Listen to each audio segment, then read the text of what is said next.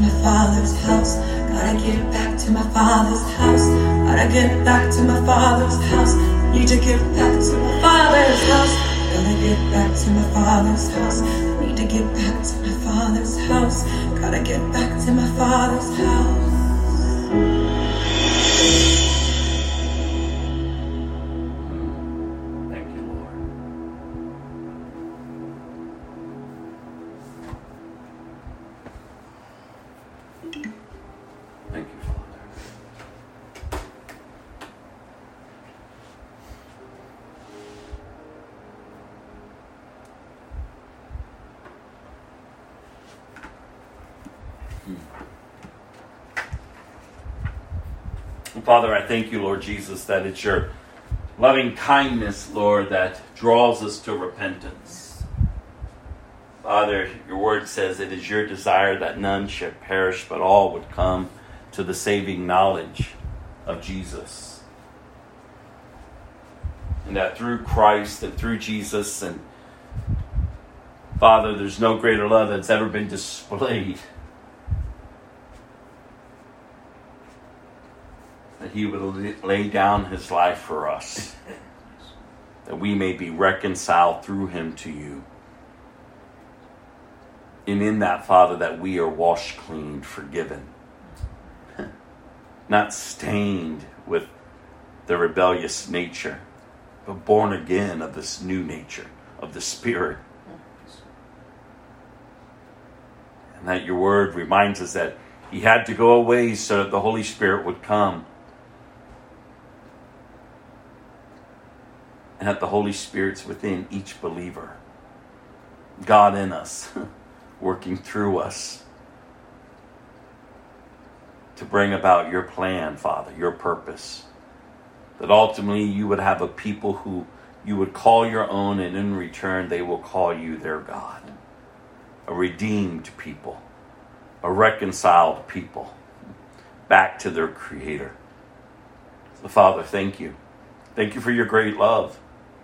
Thank you for the hope for the prodigal that they can come to their senses and and get up from the pig pen, from the muck and the mire, and, and turn and repent and be received and cleaned, cleansed, and, and, and the celebration, Father, that takes place, as even in our prayer time we read from Scripture, that all heaven rejoices when one sinner repents. Yes. Oh, Father, we thank you. We thank you for repentance, for renewal, for hope that is in Christ Jesus our Lord. In Jesus' name, amen. Amen. amen. Community. Two definitions I've been holding up for us. A group of people living in the same place or having a particular characteristic in common and a feeling of fellowship with others as a result of sharing common interests, attitudes, and goals. Let's go to 1 Corinthians chapter 12, verse 25 through 27. Scriptures I've been laying before us to encourage us to persevere in community. We are in the eighth month of this year. And oh, how I pray that you have seen growth and the desire to be part of community, to be part of fellowship, ultimately, first with God through Christ, and then with the body of believers. 1 Corinthians chapter 12, verse 25 through 27.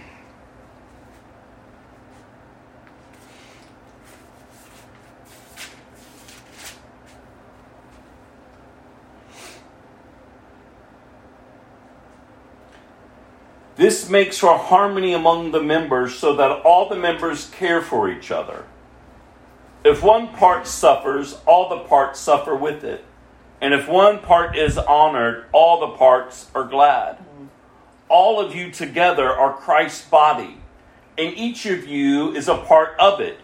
Here are some of the parts God has appointed for the church first apostles, second prophets Third are teachers, then those who do miracles, then those, I'm sorry, the third are teachers, then those who do miracles, those who have the gift of healing, those who can help others, those who have the gift of leadership, those who speak in unknown languages. I'm going to continue. Verse 29. Are we all apostles? Are we all prophets? Are we all teachers? Do we all have the power to do miracles?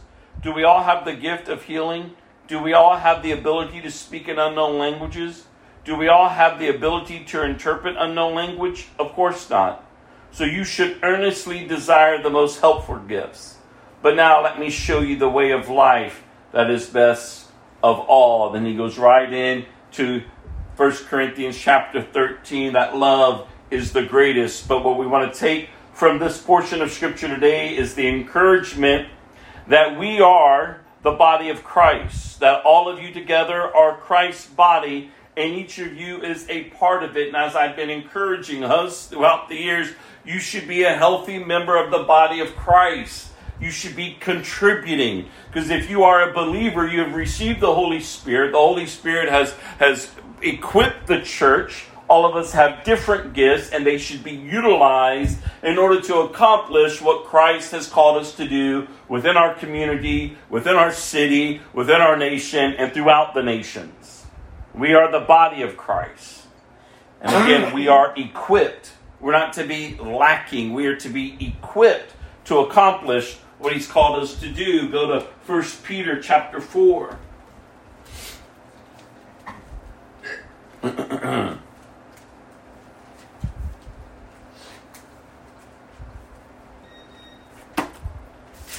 1 Peter chapter 4, verse 8 through 11.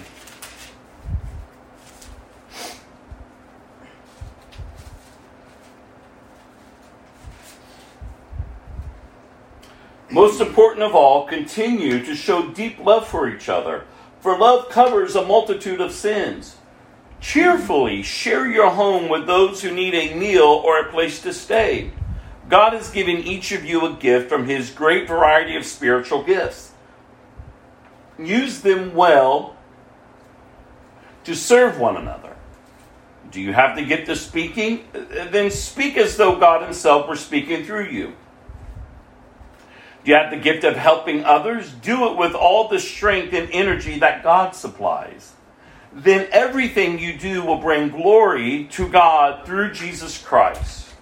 All glory and power to Him forever and ever. Amen. Did you hear the word of the Lord? First Peter chapter 4, verse 8 through 11. Continue to show deep love. For who? For each other.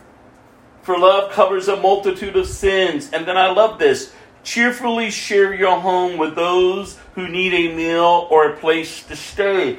Christians, we are to be hospitable. We are to understand the concept of hospitality and what it means to serve others, to open our homes to others, to think of others before we think of ourselves, to humble ourselves before God. And not always have a chip on our shoulder or thinking the worst of others. It doesn't mean you don't use discernment, it doesn't mean you don't use wisdom.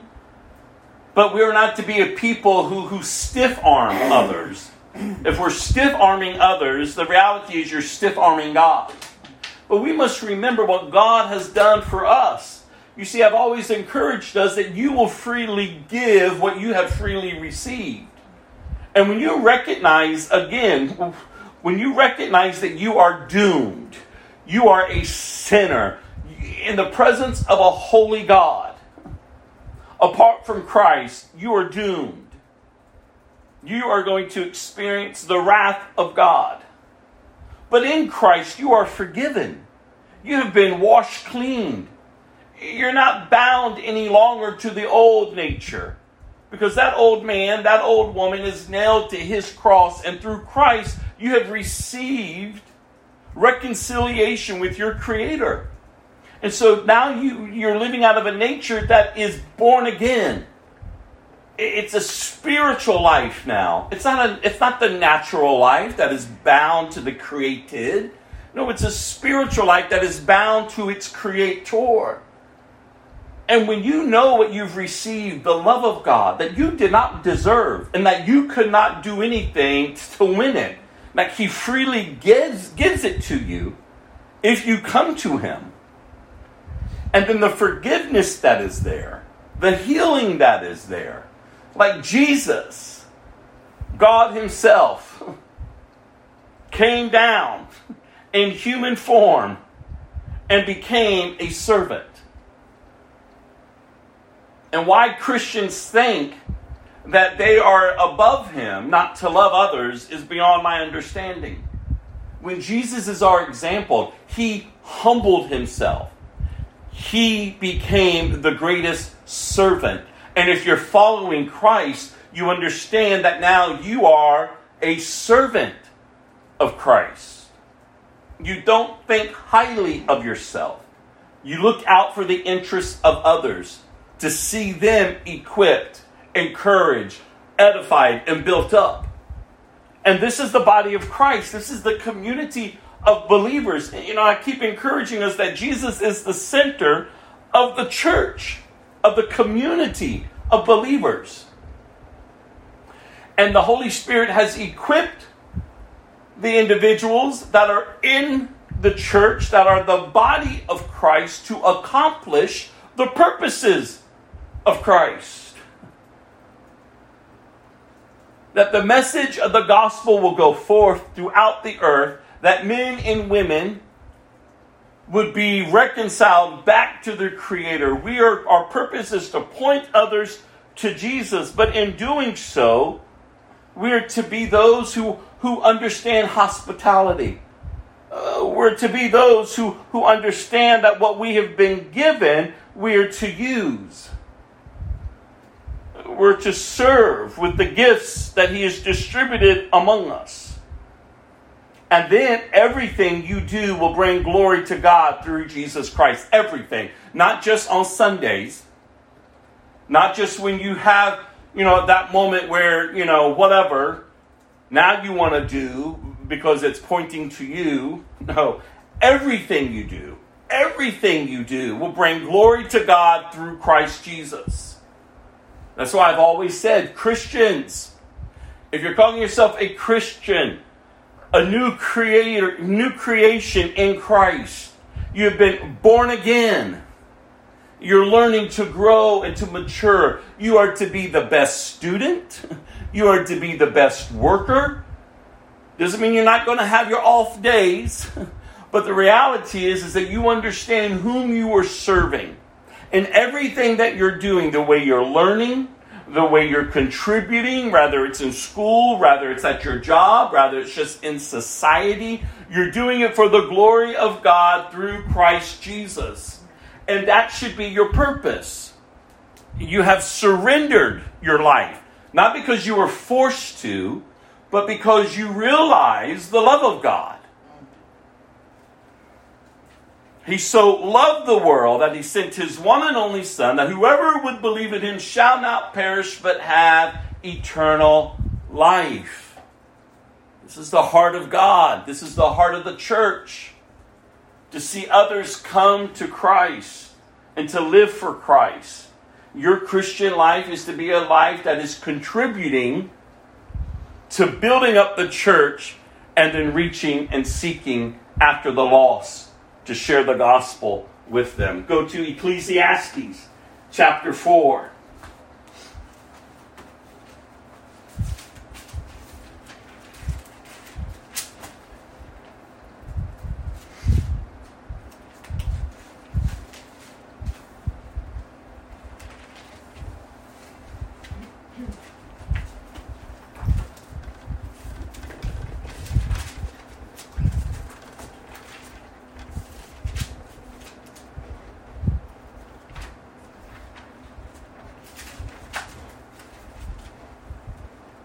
Ecclesiastes chapter 4, verse 9 through 11.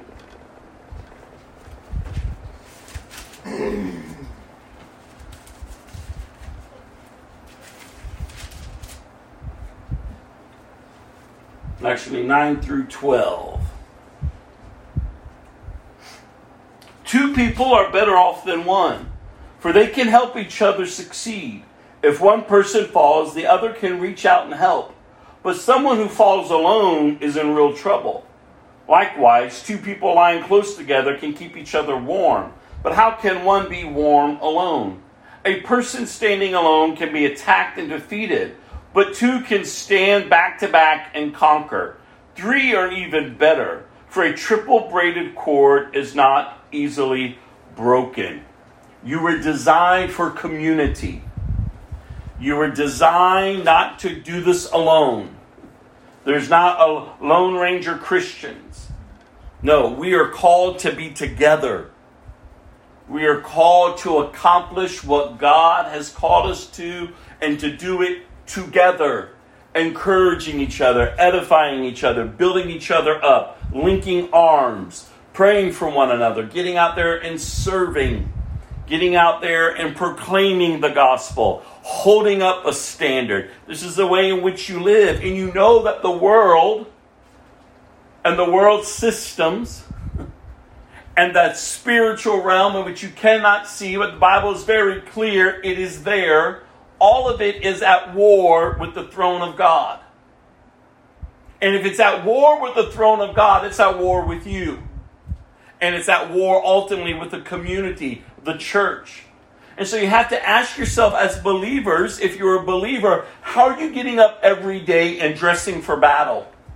The Bible calls us specifically to dress in the armor of God so that we can stand against the, the, the plans and the evil schemes of the devil. That we are to be rooted in Christ that after we've done, and I love this that we what we hear from Scripture, Scripture says, after you've done all you know to do, stand. And stand therefore then. Because ultimately the battle is the Lord's. And the Lord will bring about his plan and his purpose. And so we're not to be a people who just cower down and hide. We're to be a people who go forth each and every single day bringing glory to God through Christ Jesus our Lord. And we need each other. More can be accomplished when others are added to the numbers. And that's why the first church prayed that God would add to their numbers to those who are being saved. Let's go to Acts chapter 2.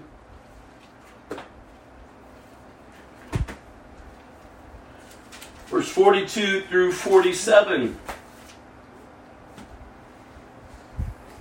Acts chapter 2, verse 42 through 47. The, the first church, after they received the Holy Spirit, they formed a community. All the believers, and listen to what they did, devoted themselves to the apostles' teaching and to fellowship and to sharing in meals, including the Lord's Supper, and to prayer. A deep sense of awe came over them. And the apostles performed many miraculous signs and wonders.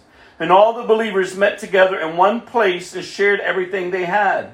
They sold their property and possessions and shared the money with those in need.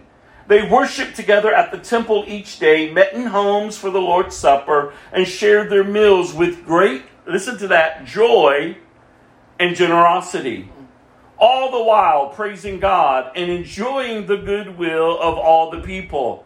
And each day the Lord added to their fellowship those who were being saved. God was doing something miraculous among his people as I described the condition of the earth and of these cities back then as the church was birthed on the earth. If you look at the city of Rome, you look at the city of Corinth, you look at the city of Ephesus, you look at these cities, and these were very dirty cities.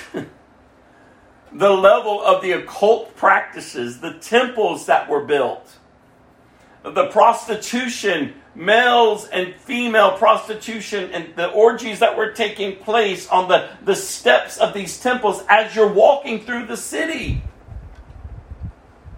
There were vile and degrading things taking place. There was even religious people, Jewish religious Pharisees and Sadducees who should have known God, but yet didn't know God because they weren't known by God, but yet they thought they were representing God. And so you saw the level of darkness and just the spiritual aspect of what was taking place in each of these cities that were so far away from God, because that's how people live. Before Christ, we're apart from God. We were born into a nature that is in rebellion to God. That nature loves nothing more than to for itself to be satisfied. It's selfish, it's jealous, it's lustful, it's proud. It hates God.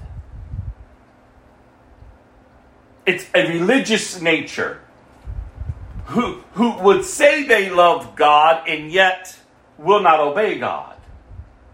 And that again shows you the true hate that they have for God.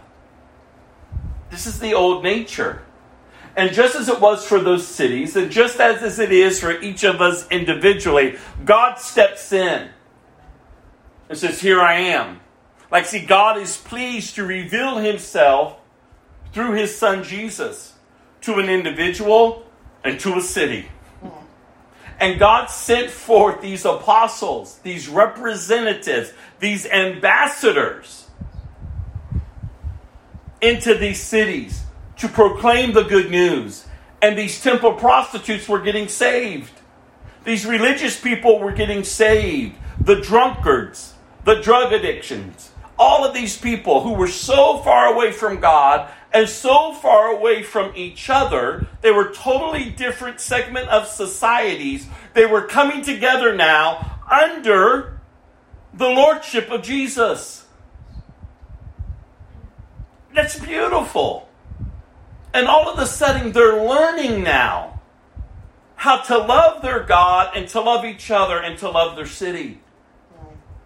God brought them out to send them right back in. And just as He did then, He's doing now. And just as He will continue to do until the day that He returns. All people from all walks of life are hearing the gospel. And praise be to God, people are responding and they're surrendering their life. They're not holding a form of religion and denying the power of God. They're not comfortable just being religious. No, there's a deep longing like, oh God, I am doomed apart from you. But you love me enough to have revealed yourself to me through your son Jesus. And God, I just want more of you. God, I surrender. In and of myself, I am of no good, but God, through Christ, I can bring glory to you. And that is my life now. Not because of anything I've done, but because all you've done for me. And so they were learning how to worship together. This God that they hated, that they despised, that they didn't even know. Their longings were changing. They were no longer they were no longer longing for this or for that. They weren't longing for the created to satisfy them. No, God, the creator satisfies them. Do you understand that apart from God, what you're searching for and this nature that all of us were born into is the created to complete you. Remember what I said a while ago? Each of us, every man, boy, woman, girl, there, we are born with an emptiness inside of us. It is a longing to connect, to feel whole. And it's only through Christ. It's only being reconciled to your Creator do you feel that completeness. Apart from Him, you will search it for the created. You will search it in a man and a woman and this and that and some weird religion and, and, and some weird desire. And everything that you're trying to connect with, everything that you're giving yourself over is destroying your soul. And everything you're giving yourself to and latching your soul to is temporal and it's dying. All of this is going away. And yet, in that old nature, that's what we're striving for. Relationships after relationships after relationship. Materialism after materialism after materialism. Lust, anger, greed, violence, envy. You name it. The created is in rebellion. So, why on earth are we trying to latch ourselves to it to feel accepted or to feel valued? There's so much brokenness in, in the earth. And everyone just wants the same desire to feel valued. And we're only going to know our worth when we receive Christ. No man, no woman, no desire, nothing is going to ever give you what Christ can give you but your very being will fight that. Because I told you, the flesh only knows how to do one thing, and that is to die. and so it craves the things that will kill it. How sad. But we are all, we're all part of that nature until Christ steps in. He is revealed to you man, when you surrender your life to Him, your life changes. You're, it's a transformed life. It's not a perfect life, but it's a maturing life. So I've always warned you if your Christianity is the same where it was yesterday, 10 days ago, a year ago, 30 years ago, something is wrong. Because you're to be growing, you're to be desiring more. your level of, of, of hunger for God's word should be increasing. And yes, you'll go through seasons, you'll go through valleys where you would just feel like, God, I just feel alone. I don't, I don't have a hunger and I don't have a thirst, but the Holy Spirit's going to quicken you. He, he's going to take you through these seasons to equip you for where He is leading you. But even in those seasons, there's a depth of growth that is coming. That's why I always encourage you. The scripture says, Yea, though I walk through the valley of death. It doesn't say, Yea, though I take up camp and I sit and I have a pity party and poor me and my poor life and my struggles and my circumstances and this and this and this and that because you're only looking at yourself. You're only looking at all your circumstances that are around you that are affecting you. And once you put your eyes on you, what good can come from it? We got to keep our eyes on Jesus. Jesus, I don't know why I have to go through what I'm going through, but I know there's a purpose, so I'm going to keep walking. I'm going to keep trusting. I'm going to keep worshiping. I'm going to keep giving. I'm going to keep serving. I'm going to keep doing. Because, God, I know that you have not left me. Because your word says that you would never leave me nor forsake me. Some of you just got to start speaking the word of God out of your mouth. That's why I've always said I don't know how you're living out your Christianity. I know you show up for church, but what are you doing outside? How are you living daily? How are you getting through the day? How are you warfaring? How are you training up the youth to warfare? How are you worshiping? How are you getting deeper into the things of God? Because as the body of Christ, as the community of believers, we are to be impacting our homes, our jobs, our schools, our community, our city, our nation, the nations. You see, your individual salvation experience isn't really for you, it's for others. The collective body of Christ, the community of believers, is just not for believers it's for others. Others are to see a life transformed and a community of people transformed. And how can all these different people come together and be and love each other the way they love each other? Because remember what the Word of God says? How will they know we belong to Him? By our love for one another. And you've got all these different back like all these different lifestyles all these different people coming from all different areas of society, loving God and loving others. And only God can get the credit for that because, in and of ourselves, we wouldn't have brought ourselves together. but God, by the power of the Holy Spirit, has brought us together to impact the community and the areas that He has entrusted us with our homes Again, our jobs, our schools. That's why I told you, as I said just a little while ago, you ought to be the best student. You ought to be the best worker. You ought to be the, the one in the community that is given to the community. You're to be active and engaging in your Christian life because you freely want to give what you've received. And you understand the opposition that's out there. We're not, not everyone's going to come to Christ. Not everyone's going to love Jesus or love the church. So you understand the opposition out there.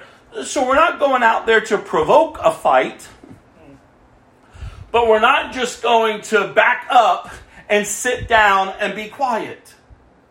You see, the problem with uh, the church today, and I use that term loosely, is they believe if they remain silent, if they just agree with people in other, from other communities, no matter what the communities are, that somehow will win them over for Christ. And that is a lie from the enemy. Your silence and your agreement only shows your weakness. And if it shows your weakness, it shows that Christ is weak. Trust me, from someone who lived outside of the church community for quite some time, I was part of communities that were actively engaging in their lifestyle and promoting their lifestyle and demanding the rights, pushing the agenda. You see, other communities out there, and I'm not just specifically talking about the LGBT, I'm talking about any community out there. Because there's so many different other communities of people. They will fight for their right, for their identity. They will move boundaries. They will do things that are uncalled for just to prove their agenda. It doesn't make sense to those that are not part of their community, but those who are in their community make sense. And so we just have to understand that we are engaging with a world that is lost. And even though Jesus hung out with sinners, he didn't become a sinner. He didn't lose who he was. He didn't he wasn't quiet. He didn't just, "Oh, I agree with you." He didn't just lose everything. No, he was who he was. He spoke what he spoke. He held up a standard, and some of them responded. Others wanted nothing to do with him. Some cities asked him to stay, stay with us. Other cities told him, get out. Some people were worshiping, others were saying, crucify him. He didn't lose who he was. He knew his purpose. His purpose was the cross. His purpose was the redemption of the created to reconcile them back to their Creator. Church, that is your purpose if you're in Christ. It's Christ. It's all Christ. It's all Jesus. And we ought to be excited about that. Like God has been pleased to reveal Himself to us. We have the truth that people throughout time have searched for. We have received the truth. And now we ought to be impacting the world around us with the truth. So many people are out there screaming for justice. And what they deem these other communities to be justice is actually perverting justice. The church understands justice. But we have to understand that in the midst of justice, we don't lose our righteousness. We don't give it away to appease other people. That no, we are to stand. And we're to stand for righteousness. We're to stand for justice. We're to stand for truth. Whose truth? God's truth. Not man's truth. And again, we understand that those outside of our community are going to push back up against us. Those outside of our community hate Jesus. Again, you all, it's a spiritual battle ultimately. It's two kingdoms colliding. But ultimately, the battle's already won. See, nothing gets around God. He's all sovereign. His plan is in place. Nothing's going to stop it. He's a great God. He's a loving God, but He's a holy God. And He is pleased to reveal Himself to you that you might live and not die. That you might accept this free gift of salvation and be born again and engrafted and to his family and to his purpose and to his identity. Holy, set apart. This is the church. This is our community, you all. And this is the hope that we have in Christ. It's the good news. It's not a burden to people. It's not, oh, well, you know. No, no, it's the good news. You ought to be shouting it from the mountains. Why we just all humdrum, down and discouraged, can barely speak to someone. Oh, I'm gonna, I can't talk to them about Jesus because we're afraid of what are they going to say about me? Who cares? It's all for Jesus. Live for Jesus, you all, so that they can look and say to you, Why are you so different? What is different about you? What has changed you? I knew you as this. You used to go along with this and do this, but you're not doing it anymore. So, what is different? Jesus. Jesus. And again, you're not forcing them to believe. No one should have forced you to believe. but the seed is sown, the seed is watered, and ultimately the Holy Spirit is going to harvest it. But listen, y'all, we've got to be people of truth. We've got to be people who are honoring Christ. Ultimately, we are bringing glory to God through Christ. And I know we have all of our excuses of why we keep sinning, why we keep having a bad attitude, why we lash out, and why we do this and that and this and that and this and that. And you can keep your excuses, but ultimately, the reality is is that you're stiff arming God. You're grieving the Holy Spirit. And the Bible says, don't live a life that grieves the Holy Spirit. If we keep living as if sin is more powerful than the blood of Christ, something is wrong in our lives. Again, it doesn't mean you're not going to sin, but when you do, you feel that conviction like, oh, I'm doomed. Oh, God, forgive me. God, I'm sorry. And you get up and you move on. It's not a flippant, like, oh, okay, whatever. Oops, I'm sorry. Oops, I'm sorry. No, it's a sincere regret and remorse. And that's what repentance is. I'm going a different direction. So before you just fly off with your mouth, before you allow thoughts just to run rampant, before you start demanding your rights, you better ask the Holy Spirit Is this going to grieve you? Because I want no part of it. Tame my tongue. Help me to t- take thoughts captive. Help me to be bold in my witness. That I'm not cowering down and afraid to talk of Jesus. Help me to understand that if they persecuted you, they're going to persecute me. Help me to know that you would give me the words to speak when I need to speak. Help me through this, this period of and this season of my life that just seems to be all over. Help me to see you, yet though I'm in the midst of a storm, I see you sleeping in the boat. And I can take comfort that if my Christ is sleeping in the midst of this storm, I need not worry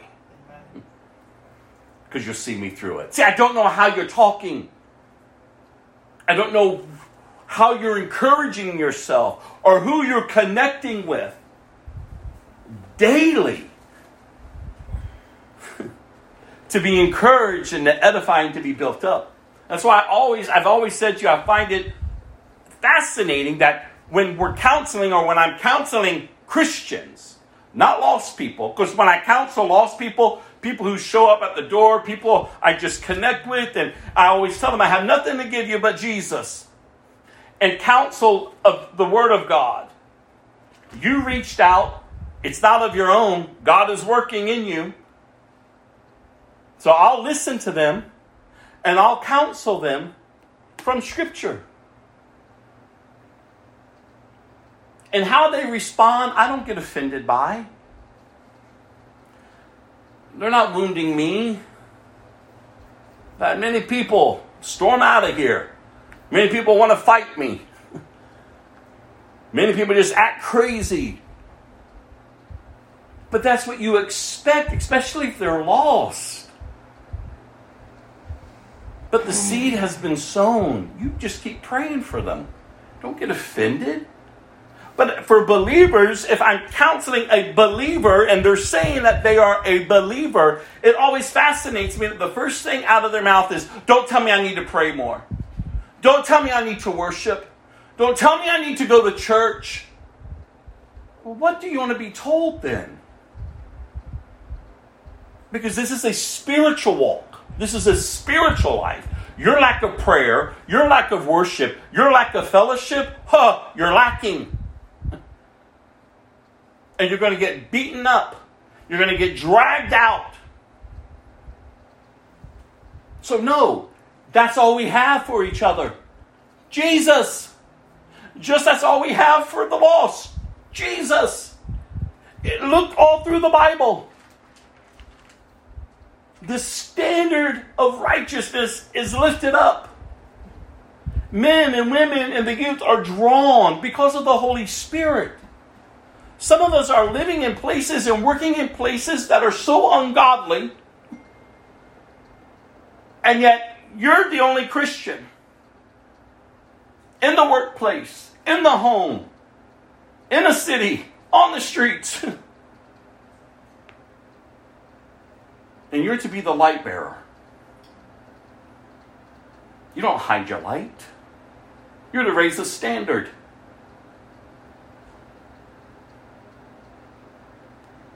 You're to raise the standard.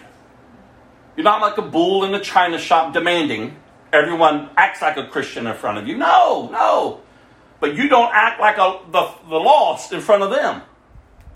You don't give in to what you're seeing going on around you. You just got to live it out. Because that's what he calls us to do to live it out. And so today, as before we get into walking through our scriptures, this week I've just been praying through and thinking through and praying for us and what it means. Not just our fellowship, but the church throughout the earth. What does it mean to live as a citizen of heaven? You see, in Philippians 3:20, that's what it calls us to do. To live as citizens of heaven. And these three duties, I mean, there's so much more to these. I don't have time to, to give you everything that's in Scripture. You could go and do your own research and study and pray through it.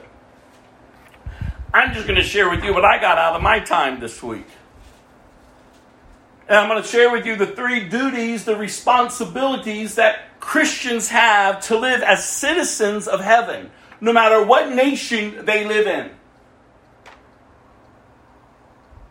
the first duty, the ultimate duty, the ultimate responsibility of a believer is the kingdom duty, the kingdom responsibility. And Carrie will have these in the notes. I encourage you to open up your Bible, sit down with these notes, and pray through it, read through it, meditate on it. I encourage you come Wednesday nights or join the Zoom link on Wednesday night so that you can be a part of going deeper in these scriptures, the reading of the scriptures together, to hear how others are, are being encouraged by these scriptures, or just to ask questions. How can I apply this to my life? This, this is an area that I'm having an issue with. It's a time for iron to sharpen iron. But we have a kingdom responsibility, a kingdom duty. Matthew 22, verse 37 tells us love the Lord your God with your very being. Love the Lord your God with all of your heart, with all of your soul, with all of your mind, with all of your body, with all of your strength. To love the Lord your God. Second, a part of the kingdom duty is seek first the kingdom of God from Matthew 6 33. Seek first the kingdom of God, then all will be added. And you have to ask yourself, as a Christian, this is this isn't some make-up story. Some weird religion that man created. This is what God has planned and God has purpose. And if you're saying you're a Christian, then you have surrendered your life. You have accepted this free gift of salvation. Your life has been born again. It is of a whole different realm. You don't know how to live in this realm in your own strength. That's why Paul says to the church, What are you doing? Why are you trying to live out in the flesh what you received in the spirit? It can't be done. But that's what that flesh does. And I've told you, even the Bible in Galatians, it tells us the flesh and the spirit, they war against each other. And it will be a continual war until you take your last breath. And you just want to show up when you want to show up. no. This is a daily life. This is, I don't know how I'm to live it, so God show me. Remember, I told you that prayer from the beginning of my life with Christ. That simple prayer that I still pray this day. How now then shall I live? Because I know how I would live. You know how you will live. And you ought not to be making the same choices and the same decisions. The, the little things that affect you shouldn't be the little things that are affecting you. You're growing, you're maturing, and every new level, there's a new devil. There's something, there's always going to be something that is resisting your growth in Christ. And you have got to learn how to war, not in and of yourself, but through the power of the Holy Spirit that has been given to you, God in you, working through you to accomplish God's purpose and God's plan. So love the Lord your God with all of your heart with all of your soul, with all of your mind, with all of your body, with all of your strength. And listen, these just can't be words. Oh, that sounds nice. Oh, yeah, okay, I, I love God. But the reality is, is do you know what they mean? How have they impacted your life? How do you love the Lord your God with all of your heart? With all of your soul? With all of your mind? With all of your body? With all of your strength? How do you do it? If I called on you right now, could you answer that question? And that's what I told you. And I said a couple weeks ago listen, we got to stop being these weird Christians.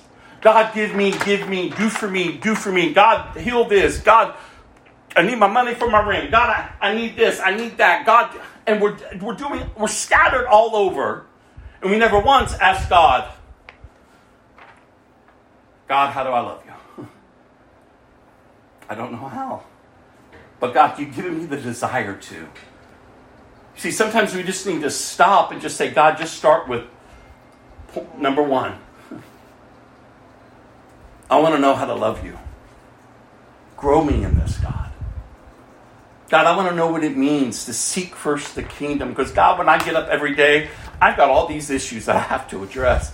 God, I have to be responsible for this, for this, for this, and this and I'm overwhelmed and I'm anxious and it just seems a bit too much.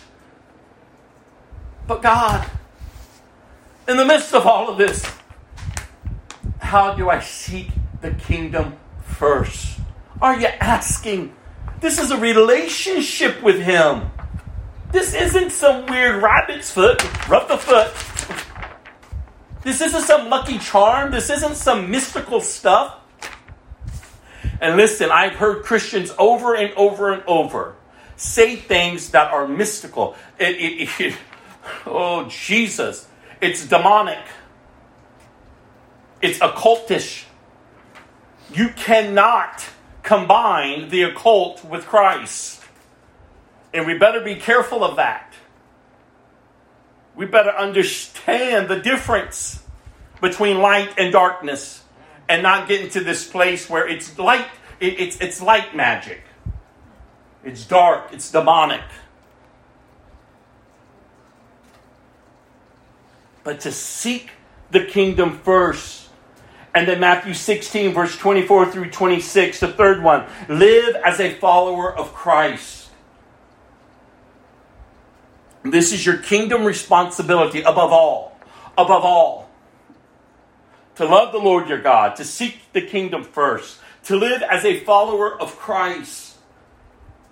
And then the last one, the Great Commission. To go forth telling others, sharing the gospel, seeing people baptized, seeing them be discipled, that they're living it out, all the commands that the Lord has spoken. This is the kingdom duty. This is the kingdom responsibility that each of us have. And if, if it's not active in your life, you need to be honest with God. Because there's a lot of people who have a form of religion, but they deny the power of God to transform them. And do you realize those are the only people we're told to stay away from? The church, we're not told to stay away from the lost, but we are told to stay away from religious people who hold a form of Christianity, but, the, but they deny the power of God to transform them. The second duty, the second responsibility that a believer has is a moral duty. A person's a moral. So let me read the de- definition. A person's standards of behavior or beliefs concerning what is and is not acceptable for them to do. Your moral duty as a Christian. The Bible has a lot to say about it. Matthew 22, verse 39 love your neighbor. It's the second greatest command love your neighbor. 2 Corinthians 5, verse 20 live as Christ ambassadors. It's how you're called to live. Ephesians 4 22 forget your former way of living.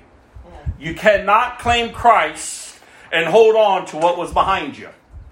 You got to let it go because it's not who you are anymore. You have been born again of a new nature. And we have to, that's the message we share.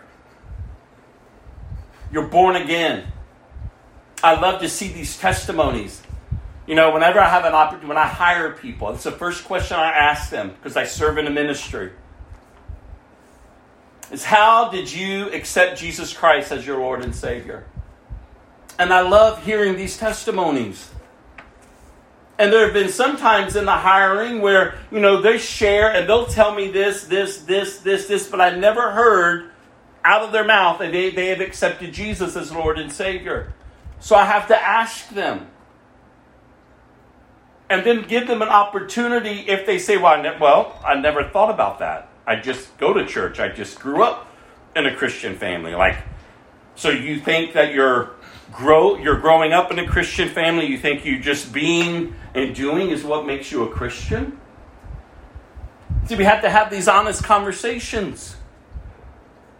But to hear these testimonies, and let me tell you something the, the, the young people that I'm hiring, I'm hearing these testimonies, and I'm like, oh God, thank you, Jesus. Like the world, there's still hope. Ultimately, there's hope in Christ, but God, you're raising up a, a people within a wicked generation out of it. Young people who love Jesus. Like I just sat with this young girl the other day, she was sharing her testimony. And oh my goodness, I was like, God, thank you, thank you, thank you. Because she loves you. And she's connected with an incredible church. She's getting rooted and grounded in Christ. And she just loves Jesus. You know, just all just I just love Jesus. And that's what I'm telling you all. Like you have to let go of your formal ways, not because Rob says, because Scripture tells you in Ephesians 4:22, forget it. It's not who you are anymore. But the longing is still there. I get it. Die to it. What does it mean? This, these are the questions you have to ask. How am I to live now? What do I do when all of this just comes out screaming? Scream back at it. You've got to learn how to pick up the sword of the Spirit, the Word of God. You've got to learn how to pick up the shield of faith. You've got to learn how to put on the helmet. You've got to learn how to put on the belt. You've got to learn how to live now and be excited about it. Because God, you were pleased to reveal yourself to me. God, you could have let me go into an eternal hell and be separated from you for the rest of eternity. But God, you love me? That you revealed yourself to me through Jesus, my Lord and my Savior? Oh, help me, Holy Spirit, to forget the formal way of life.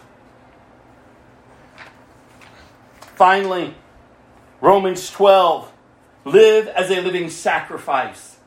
Your moral duty, your moral responsibility to live in a generation as one who is a living sacrifice to Christ. I'm no longer following the ways of this world. but I'm freely laying myself down. I'm not forced to live this way. I'm not suppressing anything. I'm not hiding anything. I know what it's like to live. I enjoyed who I was. I never once thought differently. I enjoyed every part of it. But yet there was still a depth of longing within me, as it is with every sinner. That longing to feel valued and whole. And no matter how I exhausted myself trying to find it, I couldn't, and you never will. It is not till God steps in and says, I've been trying to get your attention all this time. I formed you. I know you. I numbered all the hairs on your head. See, that's why I keep telling you we have to know our God. The youth today, they have to know God, not religion. Like they have to see Him at work in us. We got to testify, we got to tell of all His great works so they know how great God is. if we're just dragging them to church or forcing them to do and do and do and do, they the hatred that they have for God is just going to grow even more. It's a relationship. And they ought to see it being displayed through us. And even in their failures, encourage them to look to Christ. As I look to Christ, you look to Christ encourage them, give them the understanding of the flesh. Oh, how I wish someone at my youngest of age would have told me about the flesh and gave me an understanding of, of the spiritual life. I don't know if that would have altered anything. But I know some things once I understood and it was revealed to me, I was like, what? have I been doing? My nature hates you, but yet you love me. And you say, here's a way out. You don't have to, rem- you don't have to remain rebellious any longer. Like just receive and be born again of a nature that will live forever, for eternity. And then finally, your civic duty. And this is a big issue. And when I talk of this, I'm just not talking about American politics. I'm talking about every nation on this earth.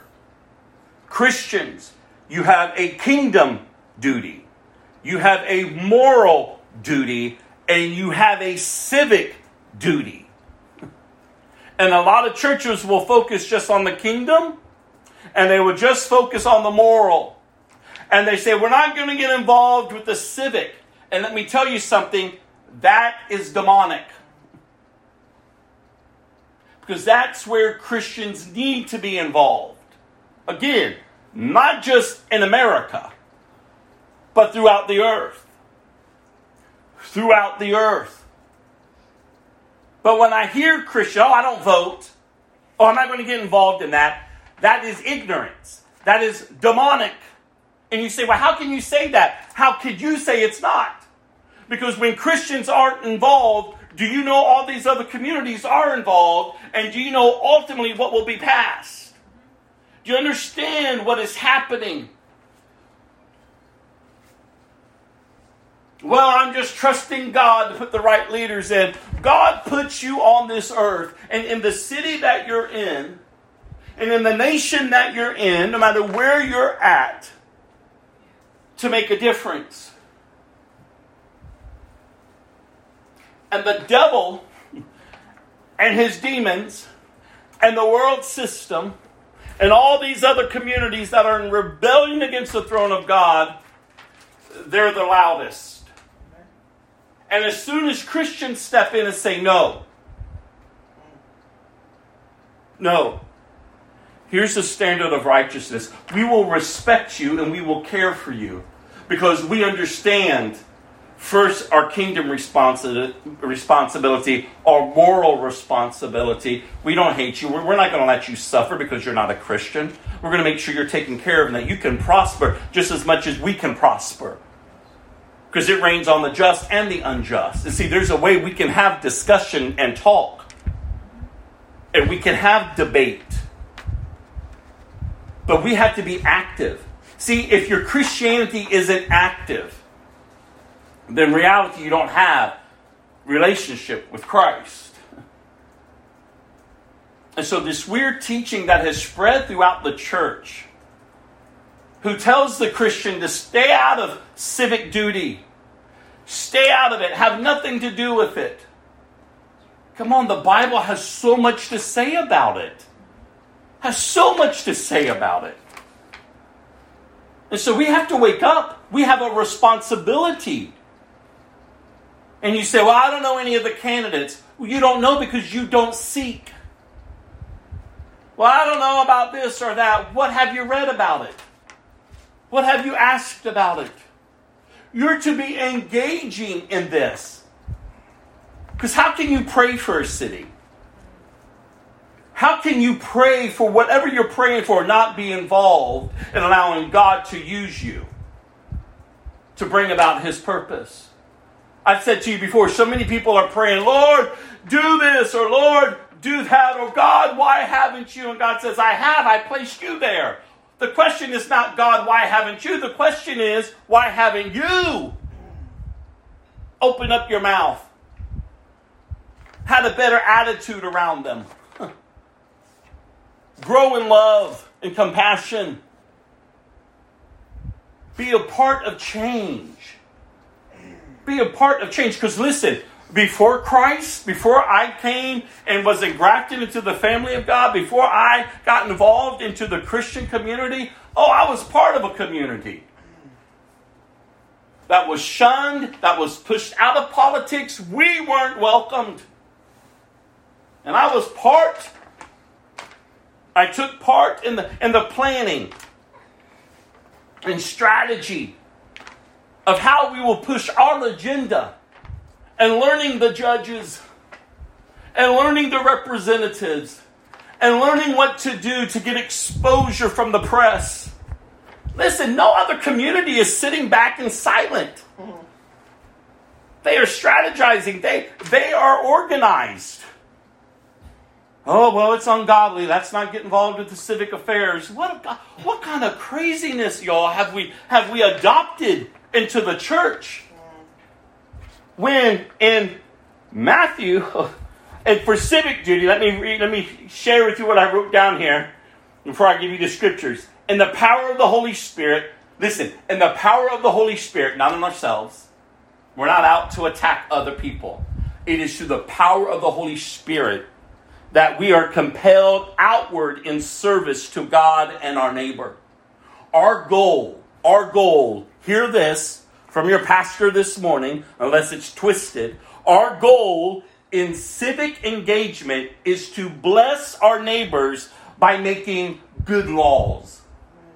Because we have been called to do justice to our neighbors. We foster free press.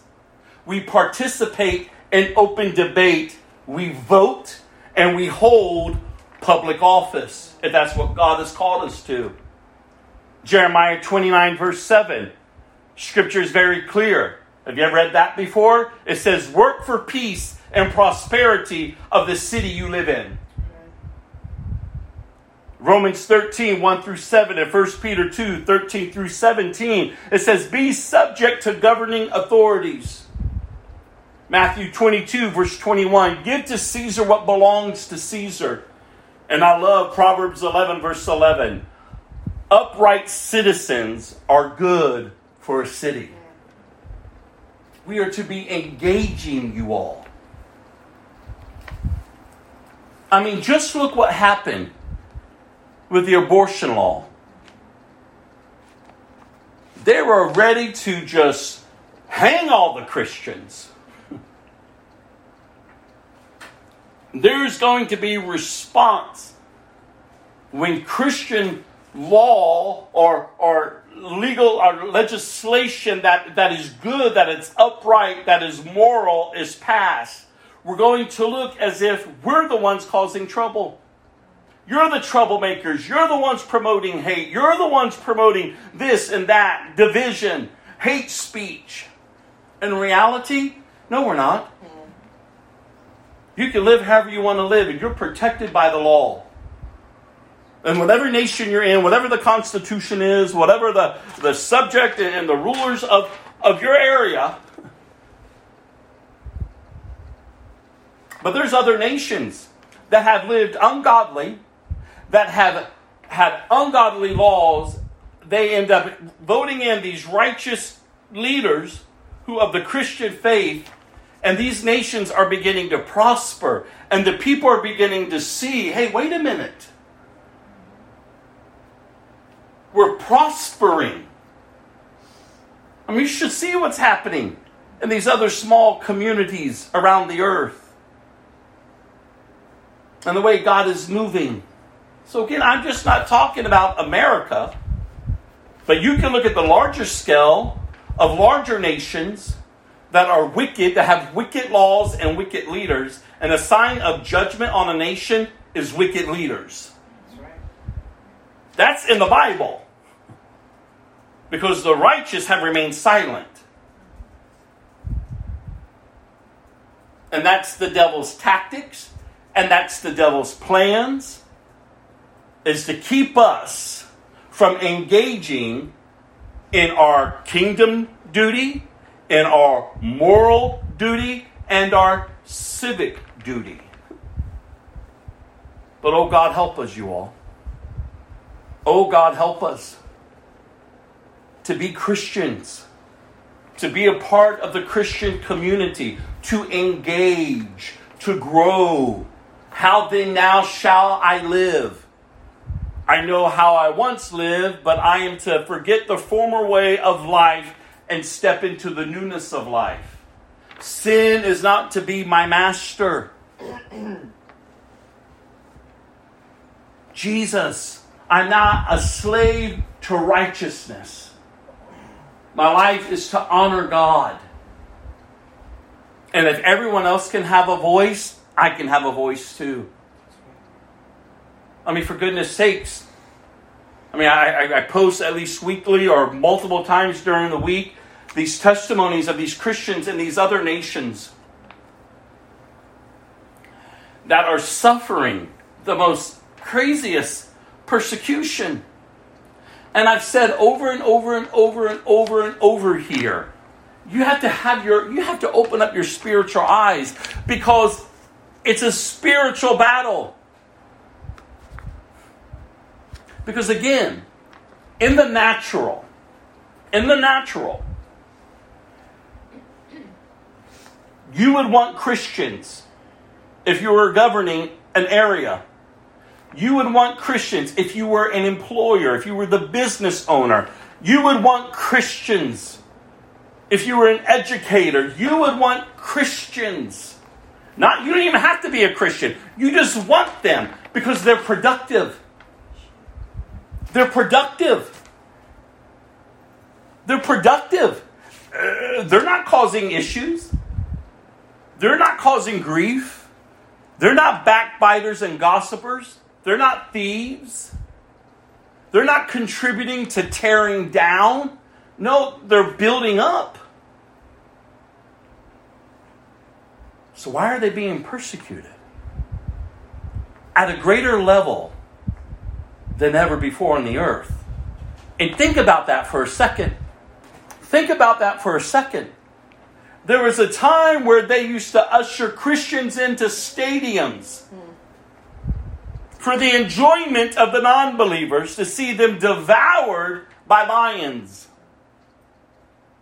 There was a time where Christians used to be gathered, nailed to a post, and lit on fire as people were walking out in the city enjoying the nightlife and listening to their screams as they're burning, lighting the path for them to get to one place to another to another. And that's horrific. But what is happening now is even at a greater level of persecution that is taking place to Christians. We are a threat to the kingdom of darkness. And the kingdom of darkness is ruling and reigning in the natural. Little Christian, take heart.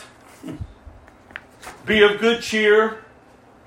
Abide in Christ, grow in Christ, mature in Christ, stand up for Christ, and live your life. Amen. And engage. Stop being a tool of the enemy. You have duties. You have responsibilities as a believer. And they all come from the empowerment of the Holy Spirit. So that ultimately God gets the glory through Christ in you. And so I just want to encourage you in that. The Heidelberg Catechism. We're moving on to the Holy Sacraments. The Lord's Day 25. We have three questions. Actually, four questions today. First question It is through faith alone, it is through faith alone that we share in Christ and all his benefits. Where then does that faith come from? The answer the Holy Spirit produces in our hearts by the preaching of the Holy Gospel and confirms it by the use of holy sacraments. So, what are the sacraments? Sacraments are visible holy signs and seals. They were instituted by God that by our use of them, He might make us understand more clearly the promise of the gospel and seal that promise. And this is God's gospel promise to grant us forgiveness of sins and eternal life by grace because of Christ's one sacrifice accomplished on the cross. Are both the Word and the sacraments then intended to focus our faith on the sacrifice of Jesus Christ on the cross as the only ground of our salvation? Yes. In the gospel, the Holy Spirit teaches us, and by the holy sacraments confirms that our entire salvation rests on Christ, one sacrifice for us on the cross. Well, how many sacraments did Christ institute in the New Testament two Holy Baptism and the Holy Supper, communion.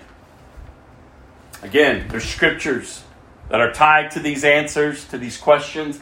I would encourage you grow in your faith. Don't just be a, quote unquote a believer that just shows up. In James, when it says, just don't be a hearer of the word, be a doer. Don't be like the man that intently looks into the mirror and then when he turns around forgets what he looks like. Look intently in the Word of God. This is your new identity. It's in Christ. And when you close the book, you shouldn't forget what you look like. You should be able to live it out, not in your own strength, but in the power of the Holy Spirit. Let's go to 2 Kings chapter 4, verse 18 is where we're heading.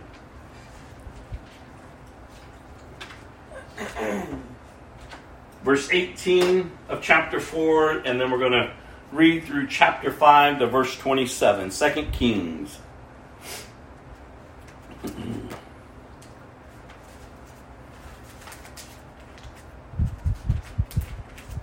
Lord, I hope you're encouraged and I hope you keep growing in community. Hope you keep persevering asking the Lord to give you desire for a greater growth in Christ and in community with other believers. Chapter 4, we left off last week in chapter 4 when Elisha told this woman that she was going to have a son. So we pick up in chapter 8. One day Elisha went to the town of Shunem. A wealthy woman lived there, and she urged him to come. No, chapter 18, I mean, verse 18 is where I'm at. Sorry. Verse 18. We read that last week. Verse 18. Here we go. One day, when her child, again, this was the the, the child of the woman that Elisha spoke that she would have. One day, when her child was older, he went out to help his father, who was working with the harvesters. Suddenly, he cried out, My head hurts! My head hurts! His father said to one of his servants, Carry him home to his mother. So the servant took him home, and his mother held him on her lap. But around noontime, he died. She carried him up and laid him on the bed of the man of God, then shut the door and left him there. She sent a message to her husband Send one of the servants and a donkey so that I can hurry to the man of God and come right back. Why go today? he asked. It is neither a new moon festival nor a Sabbath. But she said, I will be all right. So she saddled the donkey and said to the servant, Hurry, don't slow down unless I tell you. As she approached the man of God at Mount, Mount Carmel, Elisha saw her in the distance. And he said to Gehazi, Look, the woman from Shunem is coming. Run out to meet her and ask her, Is, any, is everything all right with you, your husband, and your child?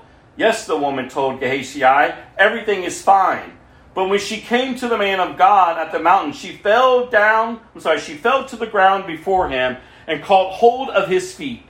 Gehazi began to push her away, but the man of God said, Leave her alone. She is deeply troubled, but the Lord has not told me what it is. This she said, Did I ask you for a son, my Lord? And didn't I say, Don't deceive me and get my hopes up? Then Elisha said to Gehazi, Get ready to travel. Take my staff and go. Don't talk to anyone along the way. Go quickly and lay the staff on the child's face. But the boy's mother said, As surely as the Lord lives and you yourself live, I won't go home unless you go with me. So Elisha returned with her. Gehazi hurried on ahead and laid the staff on the child's face, but nothing happened. There was no sign of life. He returned to meet Elisha and told him, The child is still dead. When Elisha arrived, the child was indeed dead, lying there on the prophet's bed. He went in alone and shut the door behind him and prayed to the Lord. Then he lay down on the child's body, placing his mouth on the child's mouth, his eyes on the child's eyes, and his hands on the child's hands. And as he stretched out on him, the child's body began to grow warm. Elisha got up, walked back and forth across the room once, and then stretched himself out again on the child. This time the boy sneezed seven times and opened his eyes. Then Elisha summoned Gehazi.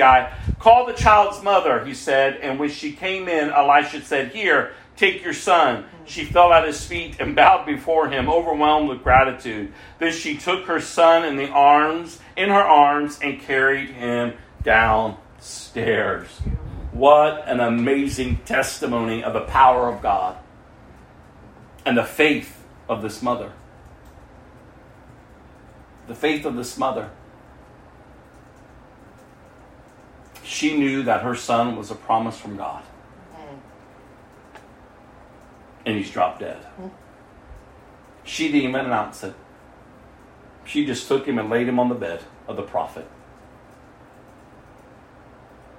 But she responded by going to the prophet and by faith believing, I didn't ask for this. You spoke this and God moved in an incredible way. But we're going to see through the acts that we're going to read of Elisha, foreshadowing of the greater prophet that would come, Jesus. Don't, don't, don't neglect that understanding. Remember, I've always encouraged you as you're reading through Old Testament, all of this is pointing to Jesus. Everything of the Old Testament points to Jesus. Everything we're reading, if you under if you ever read through Jesus' teachings today, you're going to be like, oh wait, that sounds like a miracle that I know of in the, from the New Testament.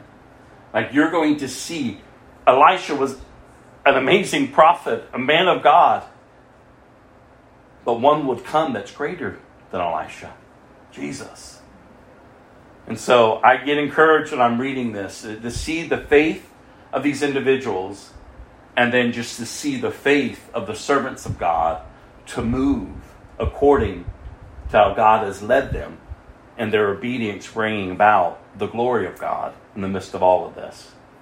So now, Elisha, verse 38. Elisha now returned to Gilgal, and there was a famine in the land. One day, as a group of prophets was seated before him, he said to his servants, Put a large pot on fire and make some stew for the rest of the group. One of the young men went out into the field to gather herbs and came back with a pocket full of wild gourds. He shredded them and put them in the pot without realizing they were poisonous. Some of the stew was served to the men. but after they had eaten a bite or two, they cried out, Man of God, there's poison in this stew. So they would not eat it. Elisha said, Bring me some flour. Then he threw it into a pot and said, Now it's all right. Go ahead and eat. And then it did not harm them.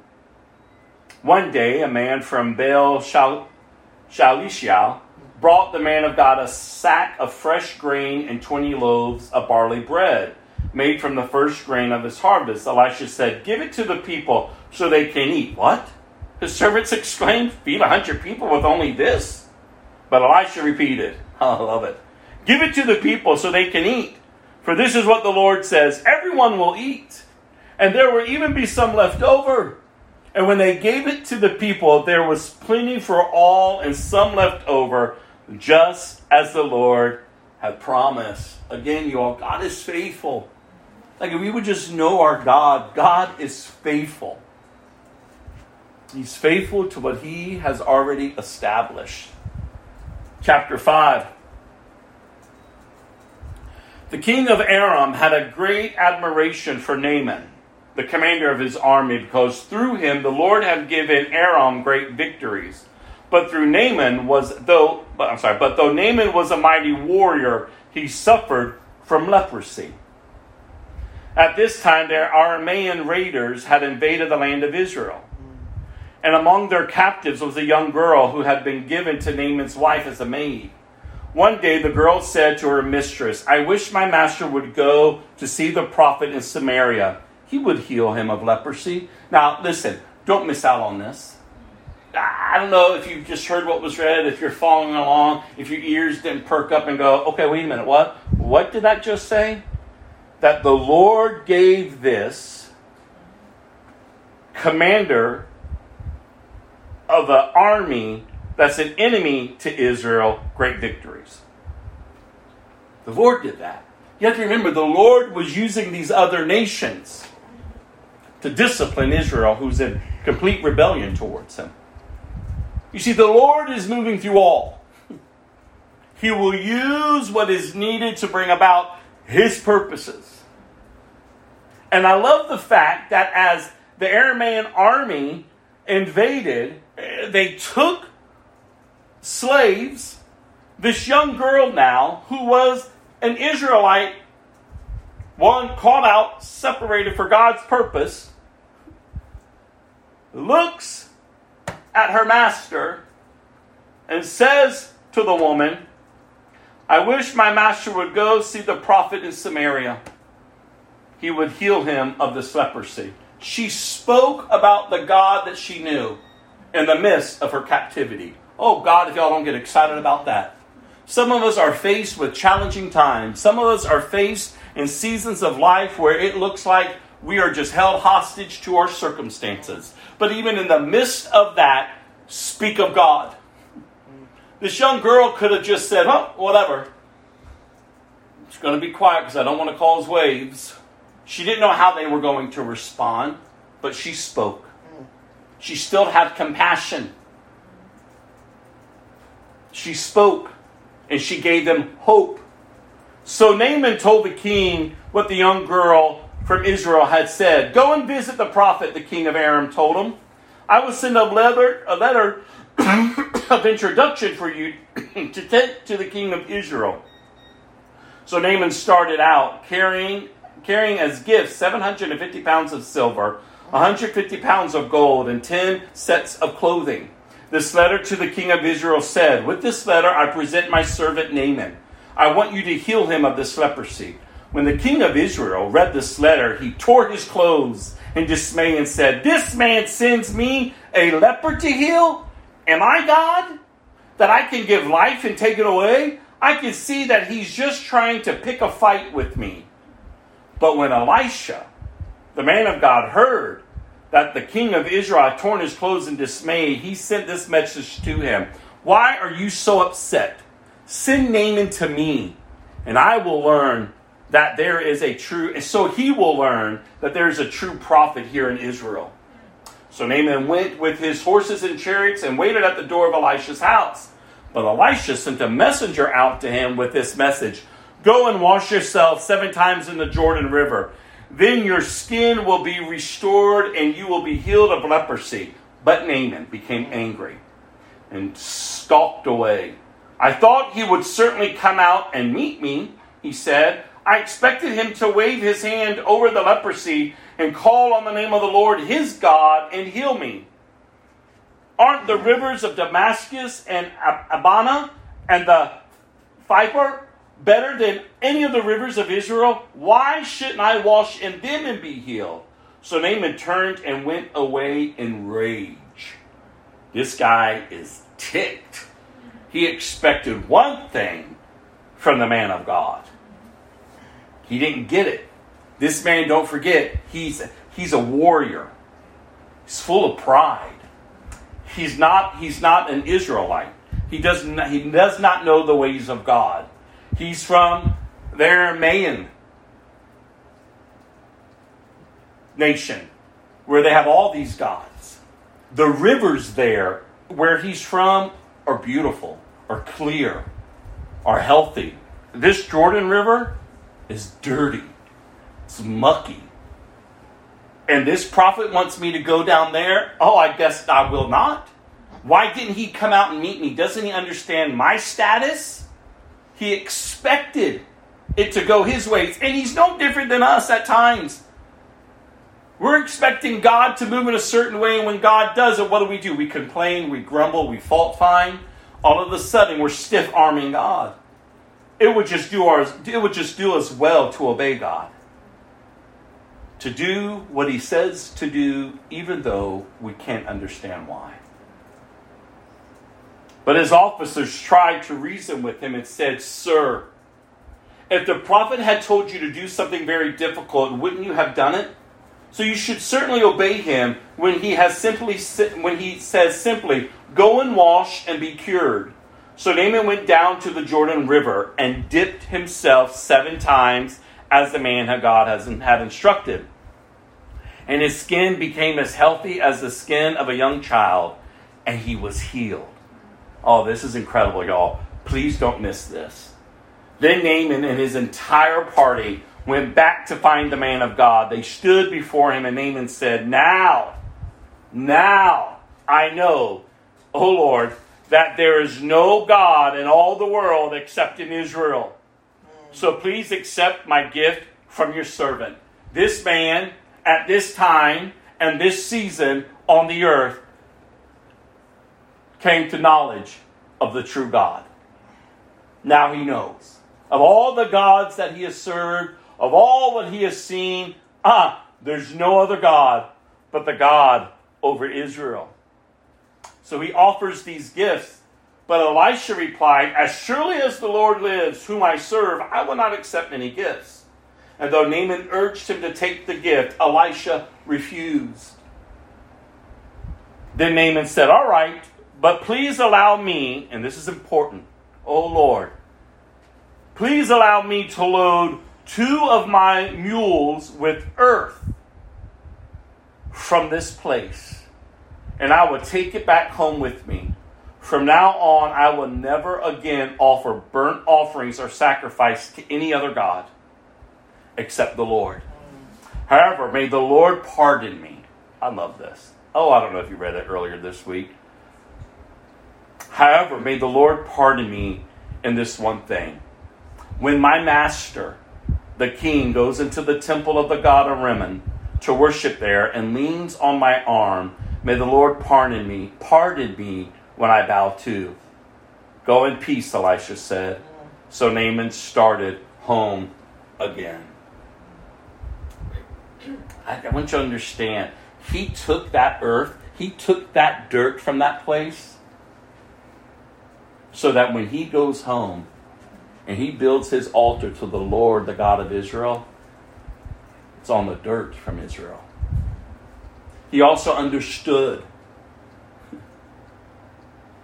that he was still in service to the king. And he was bold enough to ask, Don't hold it against me when I walk in with my master and he worships his God. That's not the God I'm worshiping any longer. And right there, we see yet again a glimpse of God's plan and purpose from the beginning to the end that all tribes, all nations, all people are going to be engrafted in to his plan and his purpose.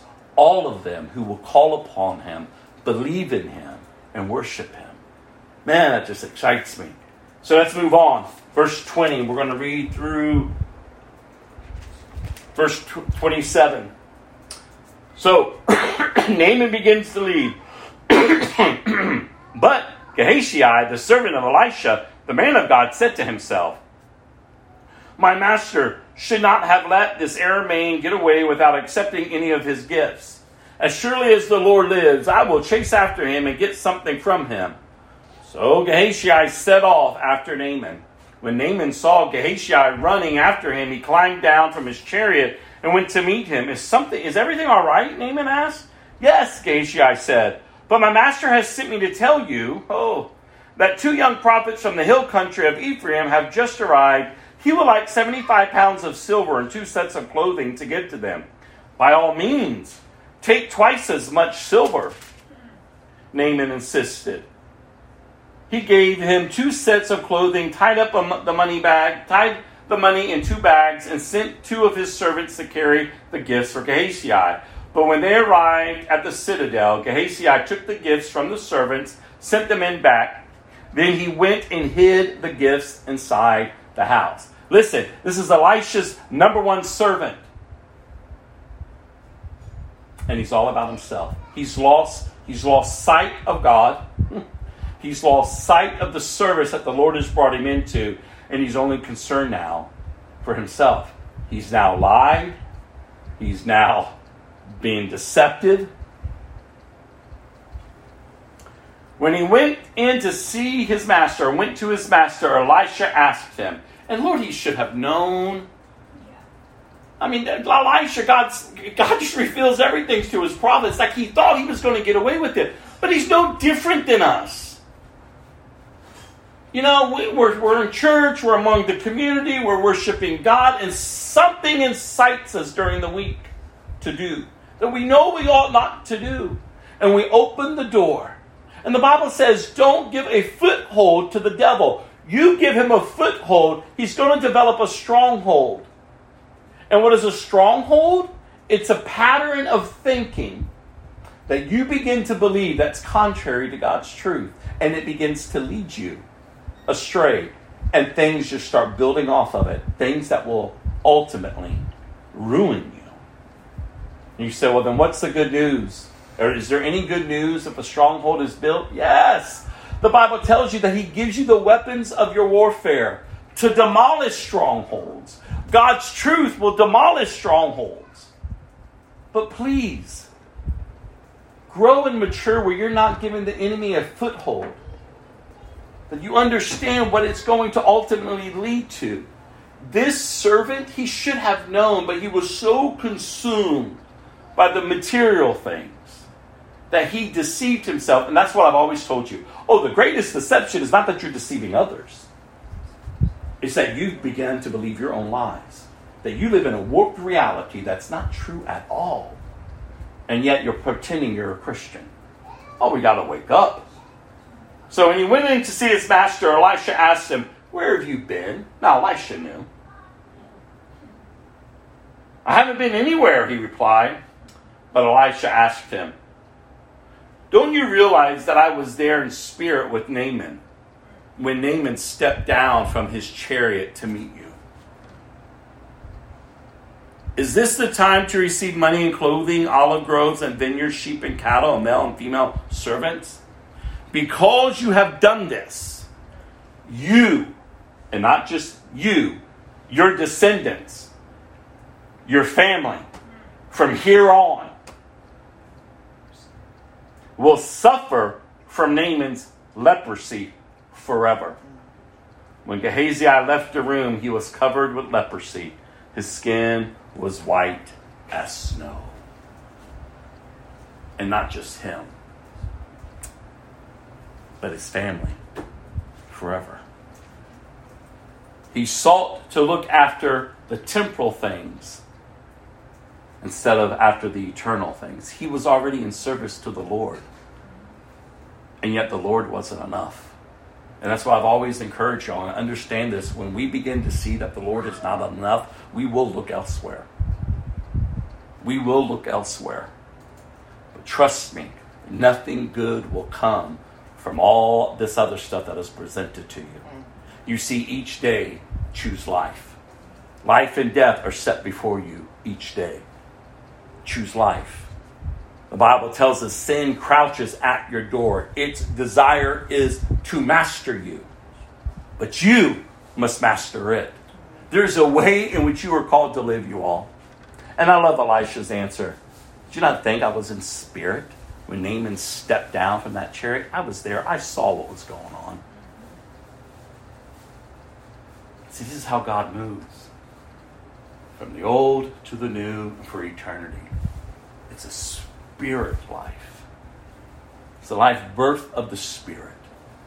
And oh, how we need to be spirit filled and to walk in the Spirit, as the Bible tells us. If we habitually, continually walk in the Spirit, we will not give in to the flesh. Go to Acts chapter 15. We're coming to a close. Acts chapter 15. Oh, I'm excited to be in the book of Acts. Acts 15, 1 through 35. While Paul and Barnabas were at Antioch of Syria, some of the men of Judea arrived and began to teach the believers unless you are circumcised as required by the law of Moses, you cannot be saved. Paul and Barnabas disagreed with them, arguingly vehemently. Notice Paul and Barnabas wasn't setting aside, oh, you know, let's not cause issues, let's not. No, they stood up and they said, no, you're not introducing this to the church. That is ungodly. That is demonic. Finally, the church decided to send Paul and Barnabas to Jerusalem, accompanying them by some of the local believers to talk to the apostles and elders about this question the church sent the delegates to Jerusalem as they stopped along the way in Phoenicia and Samaria to visit the believers. They told them, much of to everyone's joy, that the Gentiles too were being converted. While when they arrived in Jerusalem, Barnabas and Paul were welcomed by the whole church, including the apostles and elders. They reported everything God had done through them. But then some of the believers who belonged to the sect of the Pharisees stood up and insisted the Gentiles' converts must be circumcised and required to follow the law of Moses. So the apostles and elders met together to resolve this issue. I love this. It's brought to the leaders.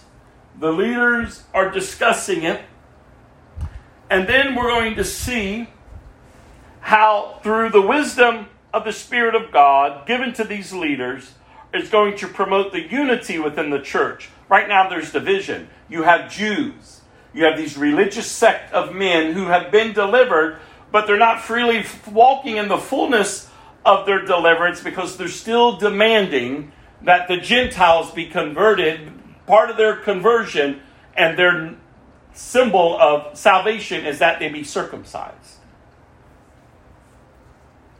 So at the meeting, after a long discussion, Peter stood and addressed them as follows Brothers, you all know that God chose me from among you some time ago to preach the news and believe.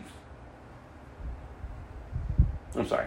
To preach the Gentiles so that they could hear good news and believe.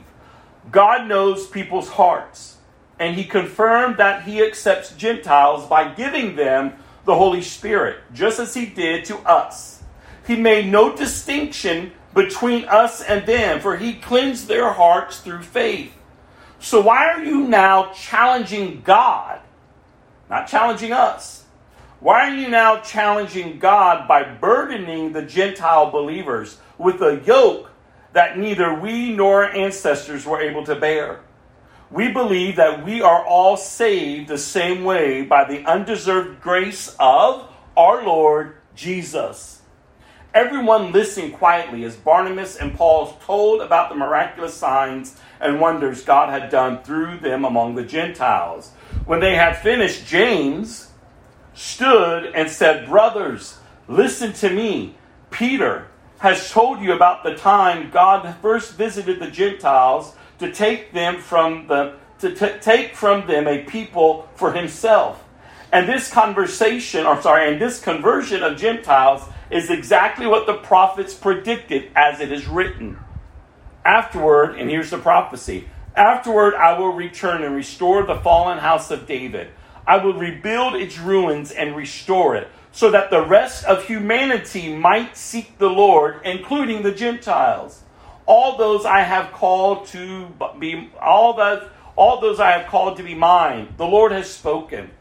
He who made these things known is so long ago. And so my judgment is that we should not make it difficult for the Gentiles who are turning to God. Instead, we should write and tell them to abstain from eating food offered to idols, from sexual morality, from eating the meat of strangled animals, and from consuming blood. For these laws of Moses have been preached by Jewish synagogues in every city on every, on, on, I'm sorry, in every city on every Sabbath for many generations. So I'm going to stop there before I move on to the letter for Gentile believers. They met. They did exactly as they should. They went to the leaders. The leaders addressed it. Ultimately, the leaders laid out the understanding like you're going up against God. What God did for you, He did for them. The Holy Spirit, they were cleansed just as you were cleansed. We're not going to burden them with this. God has not called them for this. And here's James, the stepbrother of Jesus, who is now part of the church. He steps up and begins to lay out an understanding which I love. He says, we're, we're not going to lay this on them, the circumcision, but what we would want to require of them. And again, you'll see this all through the letters. It's all about unity, it's all about maintaining unity. In order to maintain fellowship with each other, listen, Instead, we write them to abstain from eating food offered to idols. The Gentiles were free to eat the food that was offering up to the idols. Remember, in these cities, things were being sacrificed to all these foreign gods, and the Jews wanted nothing of that. And so the church is instructing the Gentile believers hey, listen, let's keep the unity here. And you're also going to see as you move through these letters, in some cities, they're told, hey, Jews, don't even ask where the food came from. Just eat it. Just eat it. See, it's all about keeping unity. And so don't get so hard and religious on the requirements of food. It's adjusted all throughout Scripture. Even Peter, remember, he had the vision. He went to Cornelius' house. He ate with them, whatever they presented. After he argued with God and said, and then God says, Why are you calling unclean what I made clean? So James is saying, hey, listen, let's just lay this out. It's not for their it's not questioning their salvation if they do this. It's just to maintain the unity. But one thing I don't want you to miss, one thing I do not want you to miss, because we live in a day and age where people are trying to twist scripture. food regulations has changed. But sexual perversion hasn't. From beginning all the way to the end, it has not been lifted. And oh God, if the church doesn't hear that today, because they're trying to lift it. They're trying to meet as leaders and says, well, did God really say? Let's just go along with everyone and anyone and everything. Oh no. That's not happening. It didn't happen then, it's not happening now. And even in Revelation, it tells us who are standing outside the gate? The perverse, the sexual immoral. That's not changing God's mind. God is not changing his mind because sexual perversion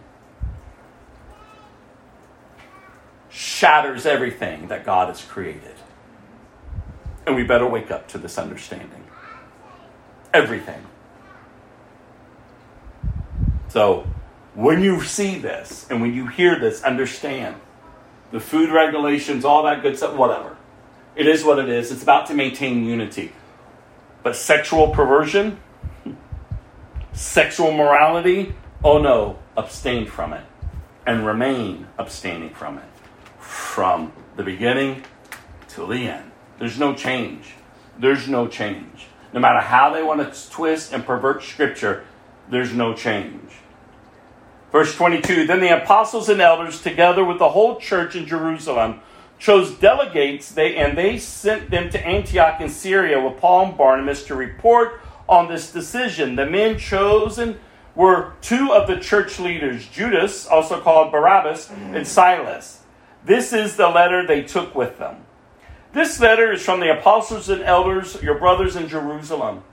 It is written to the Gentile believers in Antioch, Syria, Cilicia, greetings.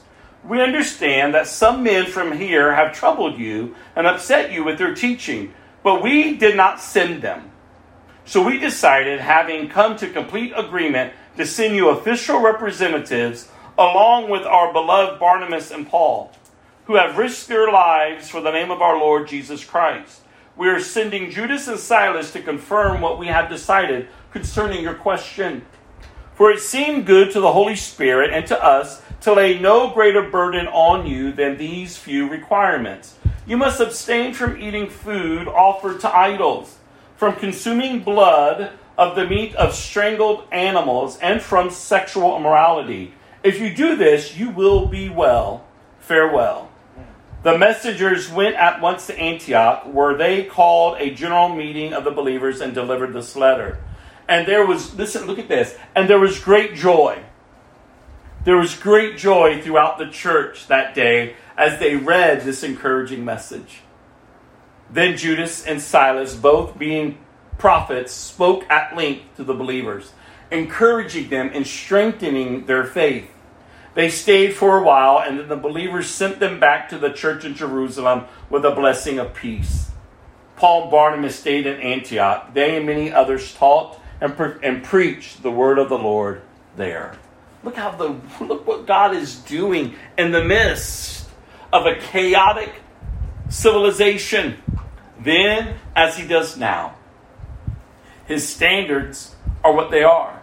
They're not man's standards; they're His standards. Ultimately, God is looking for the unification of His church to be the church to honor Him. And I love the fact that they were filled with joy. They were filled with joy. They didn't push back and go, Why can't we eat the foods of the idols? Why can't we do this? No, they were filled with joy.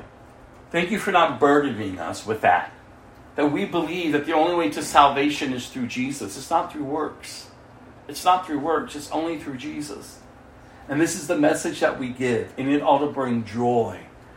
Joy to the church when the message of God is being preached. Go to Psalm 141. Psalm 141. Psalm of David. I can't encourage you enough. Get into the book of Psalms. Allow the, the transparency and, and just the, the wisdom that these psalmists pen to encourage us to keep looking up. No matter what our circumstances are, to keep looking up. Oh Lord, I'm calling to you. Please hurry. Listen when I cry to you for help. Accept my prayer as incense offered to you, and my upraised hands as an evening offering. Oh, I love verse 3.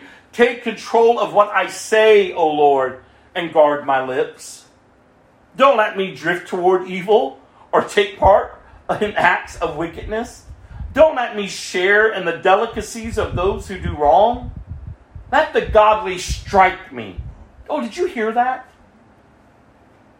He doesn't want to partake of that which is evil. He doesn't want to keep going the ways that everyone else is going. So God sends someone righteous to me and let them strike me. Let them discipline me. And listen to how he describes this. Let the godly strike me. It will be a kindness. If they correct me, it is soothing medicine. Don't let me refuse it. Oh, God, we all shall highlight that, circle that, exclamation, put that in front of us. Instead of getting offended when another Christian encourages you to live right, or when the preacher's preaching, or even when you're reading the word yourself, don't get offended. Ask the Lord, don't let me refuse it. Let me see it as soothing medicine. Let me recognize that it's kindness. Because in and of your flesh, it's not going to sound that way. It's not going to feel that way. But I pray constantly against the wicked and their deeds. When their leaders are thrown down from a cliff, and the wicked will listen to my words and find them true. Like rocks brought up by the plow, the bones of the wicked will lie scattered without burial. I look to you for help, O sovereign Lord. You are my refuge. Don't let them kill me. Keep me from the traps they have set for me, from the snares of those who do wrong. Let the wicked fall into their own nets, but let me escape. What a beautiful prayer. Oh, you talking about a warfare prayer? God, if you haven't, oh, Jesus, Jesus. Listen, if you're not sure how to warfare, if you're unsure what this Christian life is supposed to be, Lord, I just wish you would just sit down. Let's let's start meeting together. Let's start encouraging you and, and giving you some guiding guidance into how to, to move forward.